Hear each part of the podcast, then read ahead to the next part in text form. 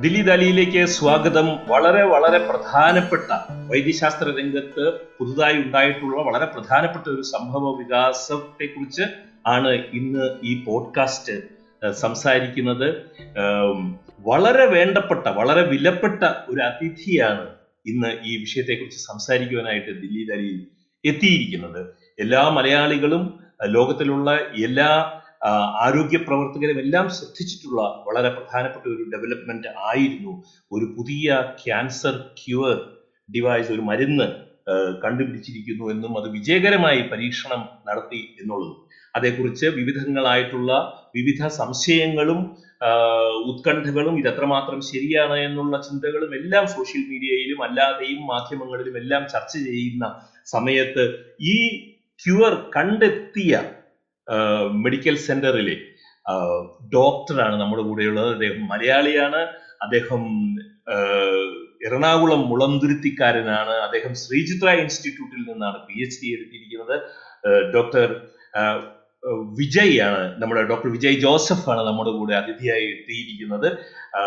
ലോകത്തിലെ തന്നെ ഏറ്റവും പുരാതനമായ ഏറ്റവും പഴക്കം ചെന്ന ക്യാൻസർ ഗവേഷണ കേന്ദ്രങ്ങളിൽ ഒന്നായിട്ടുള്ള ന്യൂയോർക്കിലെ മെമ്മോറിയൽ സ്ലോവൻ കെറ്ററിംഗ് ക്യാൻസർ സെന്ററിലാണ് ഇദ്ദേഹം ഇപ്പോൾ അസോസിയേറ്റ് പ്രൊഫസറായിട്ട് പ്രവർത്തിച്ചു കൊണ്ടിരിക്കുന്നത് ഞാൻ അധികം മുഖവുരയായിട്ട് സംസാരിക്കുന്നില്ല. വളരെ പ്രധാനപ്പെട്ട ഒരു വിഷയത്തെക്കുറിച്ച് സംസാരിക്കുവാനായി വളരെ തിരക്കേറിയ ഗവേഷണ ജീവിതത്തിനിടയിൽ ദില്ലി ദാലി പോലെയുള്ള ഒരു പോഡ്കാസ്റ്റിന് വേണ്ടി സമയം കണ്ടെത്തിയതിന് ആദ്യം തന്നെ ഞാൻ വിജയ് ജോസഫിനോട് താങ്ക്സ് പറയുകയാണ്.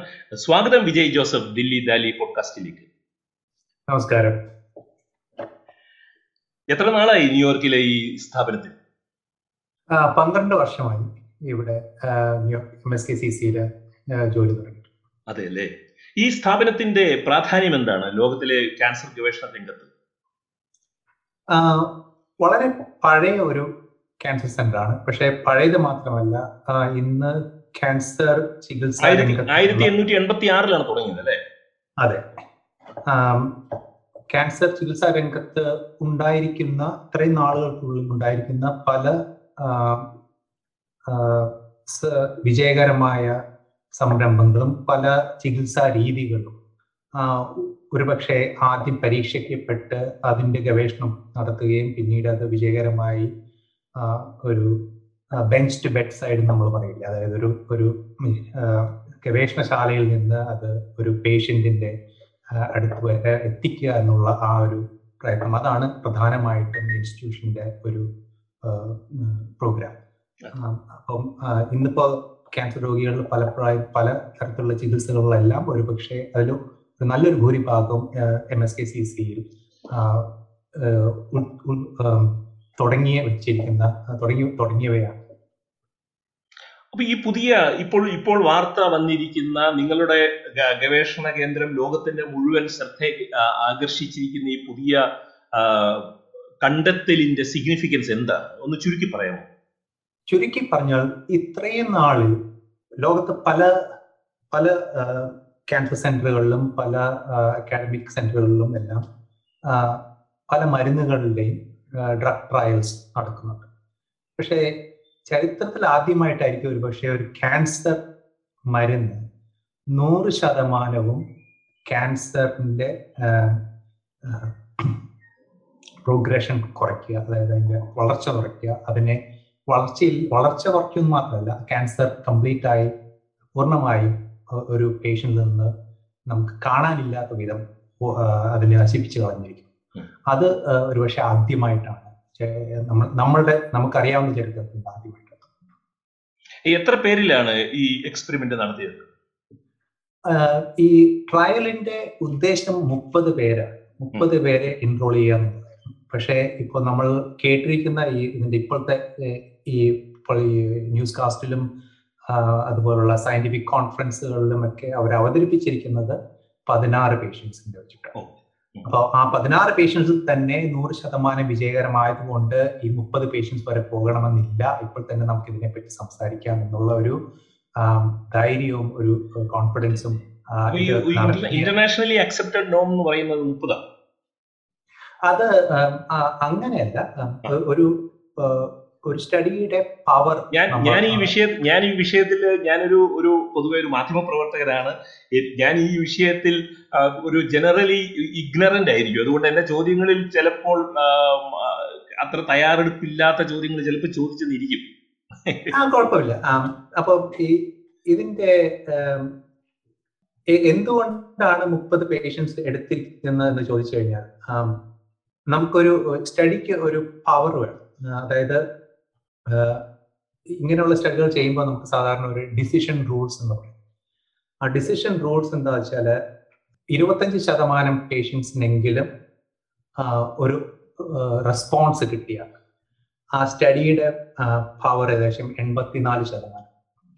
അപ്പോൾ ഇരുപത്തഞ്ച് ശതമാനം പേഷ്യൻസ് കിട്ടണമെങ്കിൽ നമ്മൾ അതുകൊണ്ടാണ് ഈ മുപ്പത് പേഷ്യൻസ് എന്നുള്ള രീതിയിൽ തുടങ്ങിയത്. പക്ഷേ ഇപ്പൊ ഈ സ്റ്റഡിയുടെ കാര്യത്തിൽ ഇപ്പോൾ എല്ലാവർക്കും റെസ്പോൺസ് ആയതുകൊണ്ട് ഓൾറെഡി നമ്മൾ ആ പവർ കടന്നു ഇത് വലിയൊരു വലിയൊരു വിജയം തന്നെ അല്ലേ നൂറ് ശതമാനം ആളുകളിലും വിജയകരമായി കാണപ്പെടുന്നു എന്നുള്ളത്. തീർച്ചയായും. പക്ഷേ ഇതിന്റെ പിറകിൽ ചില ചില സാങ്കേതിക വശങ്ങളുണ്ട്.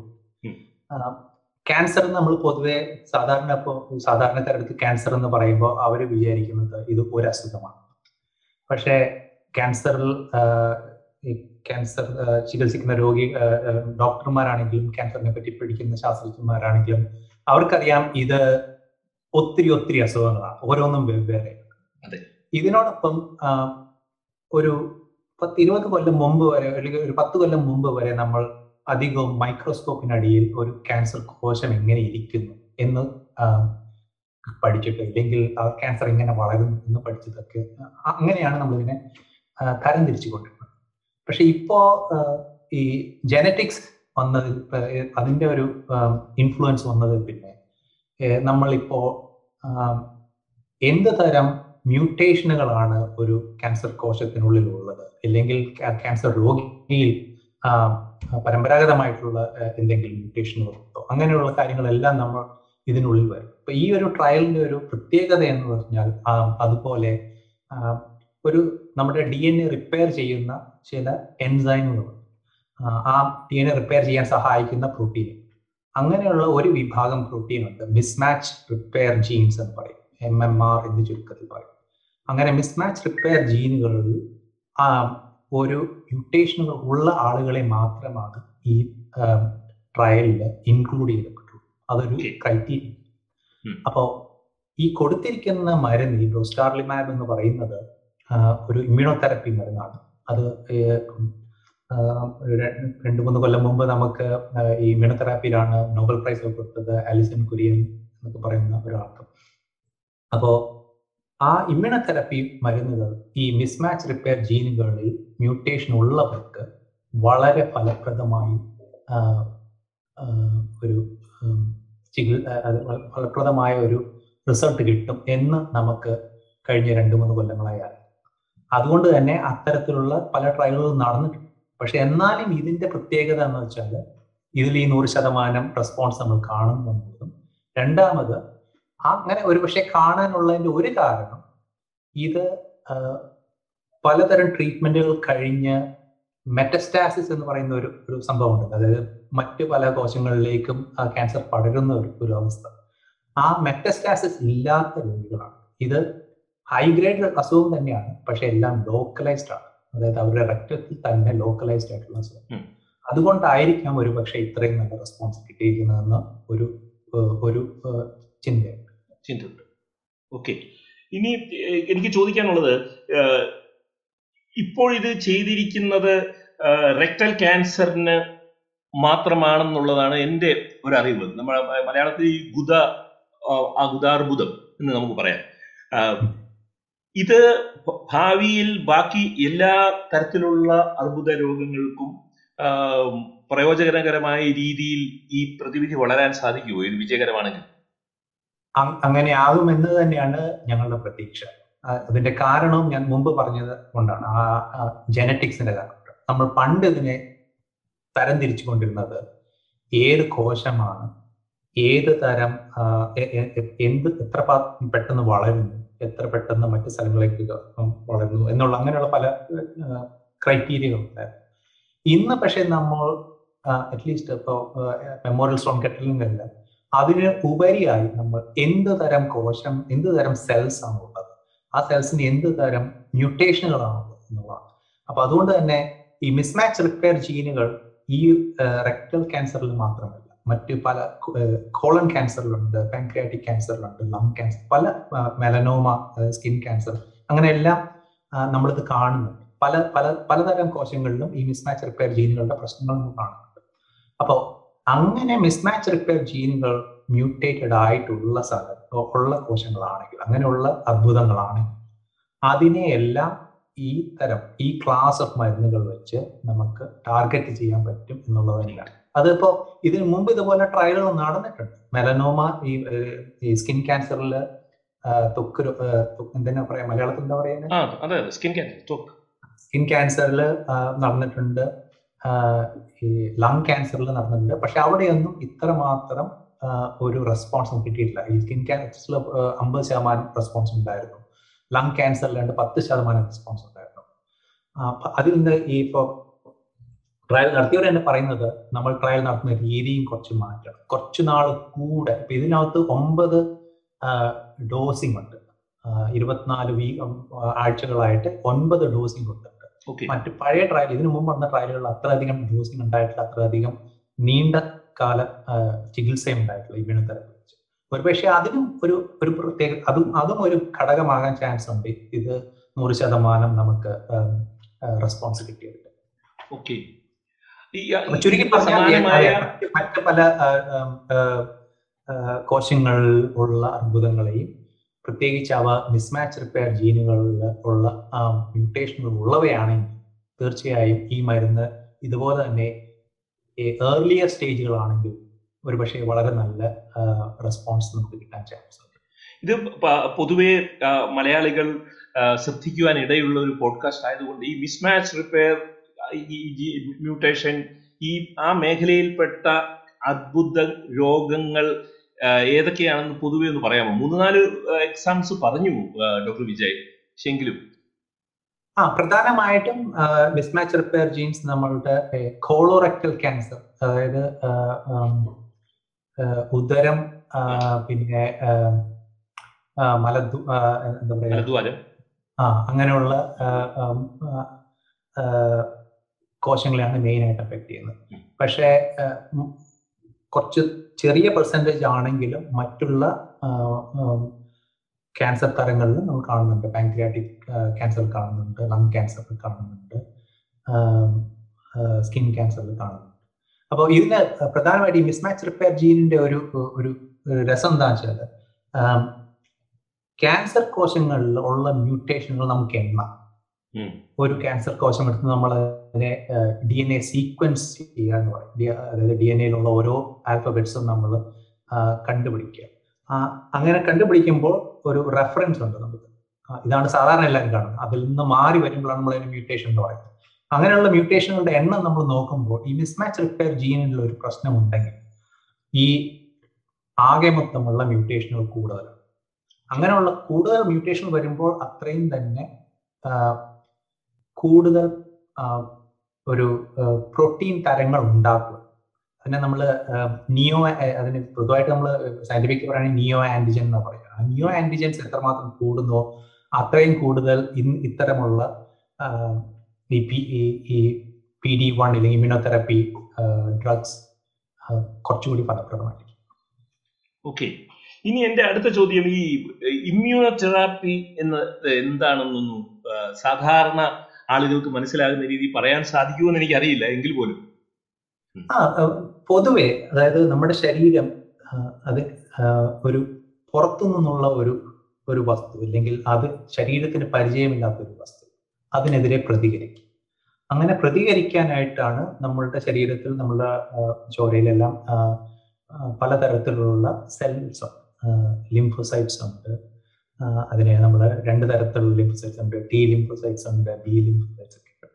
ഇപ്പൊ ഈ പൊതുവെ ഇത് ഇത് നമ്മുടെ ശരീരത്തിന്റെ ഇമ്മ്യൂൺ സിസ്റ്റം എന്ന് പറയുന്നത് നമ്മൾ നമ്മളെ നമ്മൾ ഗാർഡ് ചെയ്യണം. മറ്റേ നമ്മളെ പ്രൊട്ടക്ട് ചെയ്യണം. മറ്റുള്ള പുറത്തു നിന്നുള്ള ഒരു ഇൻവേഷൻ ഇൻവേഷൻ ക്യാൻസർ സെല്ലും ഒരു രൂപാന്തരപ്പെട്ട ഒരു ഇൻവേറ്റർ അപ്പം അതിനെ സാധാരണമായിട്ട് നമ്മുടെ ഇമ്മ്യൂൺ സിസ്റ്റം തിരിച്ചറിയുകയും അതിനെ നശിപ്പിക്കുകയും ചെയ്യേണ്ടതാണ്. പക്ഷെ എന്താ പറ്റണത് എന്ന് വെച്ചാൽ ഈ ക്യാൻസർ സെൽ ഒരു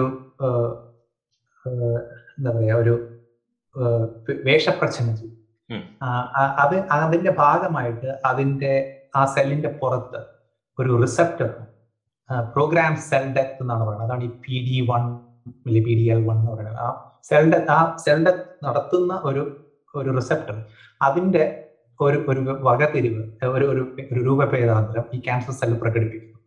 അത് പ്രകടിപ്പിക്കുന്നതുകൊണ്ട് നമ്മുടെ ശരീരത്തിലുള്ള ഇമ്മ്യൂൺ സെൽസ് ഇതിനെ അറ്റാക്ക് ചെയ്യുന്നില്ല അപ്പോൾ ഇമ്മ്യൂൺ സിസ്റ്റത്തിനെ നമ്മൾ റാമ്പ് അപ്പ് ചെയ്ത് അല്ലെങ്കിൽ കുറച്ചുകൂടി ഉത്തേജിതമാക്കേണ്ട സമയത്ത് ഈ ക്യാൻസർ സെൽ ഇങ്ങനെയുള്ള ഒരു സാധനം കൊണ്ട് കൊണ്ടുവന്ന് കാണിക്കുന്നതുകൊണ്ട് ഇമ്മ്യൂൺ സിസ്റ്റത്തിലെ സെൽസ് ഇതിനെ വെറുതെ വിടും ഈ മരുന്ന് എന്താ ചെയ്യണമെന്ന് വെച്ച് കഴിഞ്ഞാൽ ആ ഒരു ലിങ്കേജ് ആ ഒരു ക്യാൻസർ സെൽ കാണിക്കുന്ന ആ ഒരു ഇതിനെ ബ്ലോക്ക് ചെയ്യുക. ഓക്കെ അപ്പോൾ നമ്മുടെ ഇമ്മ്യൂൺ സിസ്റ്റം ആക്റ്റീവ് ആവുന്നു. ഇത്തരത്തിലുള്ള ക്യാൻസർ അർബുദമുള്ള അർബുദത്തിന്റെ സെല്ലുകളുള്ള സ്ഥലത്തേക്ക് നമ്മളുടെ ഇമ്മ്യൂൺ സിസ്റ്റത്തിന്റെ സെല്ലുകൾ ടി സെൽസും എല്ലാം വന്നു ചേരുന്നു. മറ്റുള്ള ക്യാൻസറിനെ അറ്റാക്ക് ചെയ്യും. അങ്ങനെ ക്യാൻസറിനെ നശിപ്പിച്ചു അതാണ് ചെയ്യുന്നത്. അതല്ലേ. അപ്പൊ ഈ പ്രച്ഛന്ന വേഷധാരിയായിട്ടുള്ള ഈ അർബുദ കോശത്തിനെ തിരിച്ചറിയാനും പ്രതിരോധിക്കാനുമുള്ള ശേഷി ഈ ഇമ്മ്യൂണോ തെറാപ്പി അല്ലാതെയുള്ള ഇപ്പോൾ നിലവിലുള്ള അർബുദ ചികിത്സാ പദ്ധതികളിൽ ഇല്ല മറ്റു തരത്തിലുള്ള ഒന്നുണ്ട് കാർ ടി സെൽ എന്ന് പറയുന്നത്. Chimeric antigen receptor T cell എന്ന് പറയുന്ന വേറൊരു തരമുണ്ട്. പക്ഷെ അത് നമ്മൾ ഒരു പേഷ്യന്റിൽ നിന്ന് സെൽസ് പുറത്തെടുത്ത് അതിനെ നമ്മൾ എഞ്ചിനീയർ ചെയ്ത് തിരിച്ചു കിട്ടണം. അതിനേക്കാളും കുറച്ചുകൂടി എളുപ്പമാണ് ഈ ഈ ഇമ്മ്യൂണോതെറപ്പി ചെയ്യുന്ന ഈ ഈ ഇങ്ങനെ ഈ ഒരു ഇന്ററാക്ഷൻ ബ്ലോക്ക് ചെയ്യുന്ന തരത്തിലുള്ള അസുഖം. പക്ഷേ ഈ ചോദിച്ചതിൽ വേറൊരു ഒരു ഒരു മറ്റൊരു ചോദ്യം അതിൽ അതിൽ തന്നെ കിടപ്പുണ്ട്. അതായത് എന്തുകൊണ്ടാണ് ഈ ഈ ഈ ഒരു പഠനത്തിൽ അല്ലെങ്കിൽ ഈ ഒരു ക്ലിനിക്കൽ ട്രയലിന് ഇത്രമാത്രം പ്രാധാന്യം വരുന്നതെന്ന് ചോദിച്ചാൽ ഇങ്ങനെ ഈ ഈ ഒരു ട്രയലിൽ വളരെ വളരെ കുറവ് സൈഡ് എഫക്റ്റുകളെ കണ്ടിട്ടുള്ളൂ അതായത് ആളുകൾക്ക് കുറച്ച് ചെറുതായിട്ട് ബ്ലീഡിംഗ് ഉണ്ടായി വയറ്റ് വേദന ഉണ്ടായി ഇത്രയൊക്കെ ഉണ്ടായിട്ടുള്ളൂ അതേസമയം സാധാരണ ഇതിൽ ഈ ഇമ്മ്യൂണോതെറപ്പി ഇല്ലെങ്കിൽ നമ്മൾ ഇതിന് കീമോതെറാപ്പി സർജറി തുടങ്ങിയവ ചെയ്യേണ്ടതുണ്ട്. വേറൊരു കാര്യം നമുക്കെല്ലാം അറിയാവുന്നത് പണ്ട് ഒരു പത്ത് കൊല്ലം മുമ്പായിരുന്നെങ്കിൽ നമ്മൾ ആളുകൾക്ക് വയസ്സായ ആളുകൾക്കാണ് ക്യാൻസർ വരുന്നത്. എന്നാണ് നമ്മുടെ പൊതുവായിട്ടുള്ള ധാരണ. പക്ഷെ ഇന്ന് അതല്ല. ഒരുപക്ഷെ നമ്മളുടെ ലൈഫ് സ്റ്റൈലിൽ വ്യത്യാസം ഉണ്ടാകാം അല്ലെങ്കിൽ ജനറ്റിക് ആകാം. പക്ഷെ ഇന്ന് നമ്മൾ ചെറുപ്പക്കാരിലും ക്യാൻസർ കണ്ടു തുടങ്ങി. അപ്പോൾ ഇപ്രകാരമുള്ള ഇൻവേസീവ് ആയിട്ടുള്ള തെറപ്പികളാണെങ്കിൽ അതായത് കീമോതെറാപ്പി അല്ലെങ്കിൽ സർജറി ഒക്കെ ആകുമ്പോൾ അവരുടെ ക്വാളിറ്റി ഓഫ് ലൈഫ് വളരെ മോശപ്പെട്ടു. അപ്പൊ അതൊന്നും അങ്ങനെയുള്ള നഷ്ടങ്ങളൊന്നും വരുന്നില്ല ഈ ഇമ്മ്യൂണോതെറപ്പി കൊണ്ട്. അതാണ് അതിന്റെ മറ്റൊരു പ്രത്യേകത. ഈ ജീവിതശൈലിയുമായിട്ട് അർബുദത്തിന്റെ വരവിന് ബന്ധമുണ്ടെന്നുള്ളതിന് എന്തെങ്കിലും തെളിവുകളോ വല്ലതും ഉണ്ടോ? പല പല പഠനങ്ങളും ഉണ്ട് പ്രത്യേകിച്ച് ഈ കോളറക്ടൽ ക്യാൻസറിന് പൊതുവായിട്ട് നമ്മൾ ഈ പാശ്ചാത്യ രാജ്യങ്ങളിലൊക്കെ ആണെങ്കിൽ റെഡ് മീറ്റും കൊളറക്ടൽ ക്യാൻസറുമായിട്ട് ഒരു ബന്ധം കണ്ടിട്ടുണ്ട്. അതൊരു സിഗ്നിഫിക്കന്റ് ആയിട്ടുള്ള ഒരു ബന്ധമാണ്. പക്ഷെ എല്ലാ ക്യാൻസറുകൾക്കും നമുക്ക് അങ്ങനെ ഒരു പറയാൻ പറ്റില്ല. ചില ക്യാൻസറുകൾ നമുക്ക് കൃത്യമായി പറയാം. ഇപ്പോൾ പുക വലിച്ചാൽ നമുക്ക് ലങ് ക്യാൻസർ വരാനുള്ള ചാൻസുകൾ വളരെ വളരെയധികം കൂടുതലാണ്. അതുപോലെ ബ്ലാഡർ ക്യാൻസർ വരാനുള്ള ചാൻസുകളും കൂടുതലാണ്. ഈ വളരെ കളർ അതായത്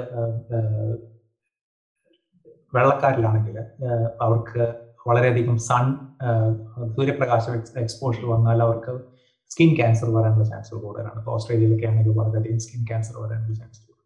അപ്പൊ ക്ലിയർ ആയിട്ടുള്ള ചില എൻവയോൺമെന്റ് ക്ലൂസ് അല്ലെങ്കിൽ ഒരു അസോസിയേഷൻ നമ്മൾ ഓൾറെഡി നമുക്ക് അറിയാവുന്നു ഇനി എനിക്ക് ചോദിക്കാനുള്ളത് ഈ എം എസ് കെ സി സിയുടെ വളരെ പ്രധാനപ്പെട്ട ഒരു അനൗൺസ്മെന്റ് വന്നു. ലോകം മുഴുവൻ ശ്രദ്ധിച്ചു. വളരെ സശ്രദ്ധം വീക്ഷിച്ചു കൊണ്ടിരിക്കുകയാണ് അതേസമയം തന്നെ സംശയത്തോടു കൂടി ഇതിനെ നോക്കിക്കാണുന്ന വലിയ ഒരു വിഭാഗം ആളുകളും ഉണ്ട്. എന്തൊക്കെയാണ് ഇത് ഈ നേരിടുന്ന വെല്ലുവിളികൾ ഈ പുതിയ ഗവേഷണ ഫലം? പ്രധാനമായിട്ടും ഇതൊരു ചെറിയ സ്റ്റഡിയാണ് പിന്നെ ഇതൊരു ക്ലിനിക്കൽ ട്രയലാണ് ഇതൊരു ഒരു അപ്രൂവ്ഡ് ഡ്രഗ് ഒന്നുമല്ല. അപ്പോൾ ഒരു ഒരു മരുന്ന് ഒരു ട്രയലിൽ കൂടെ പ്രോഗ്രസ് ചെയ്ത് അതിന്റെ എഫിക്കസി അല്ലെങ്കിൽ അതിന്റെ ഉപയോഗത തെളിയിക്കണം. സൈഡ് എഫക്ട്സ് ഇല്ല എന്ന് തെളിയിക്കണം. അത് രണ്ടും ഇത് ചെയ്യുന്നുണ്ട്.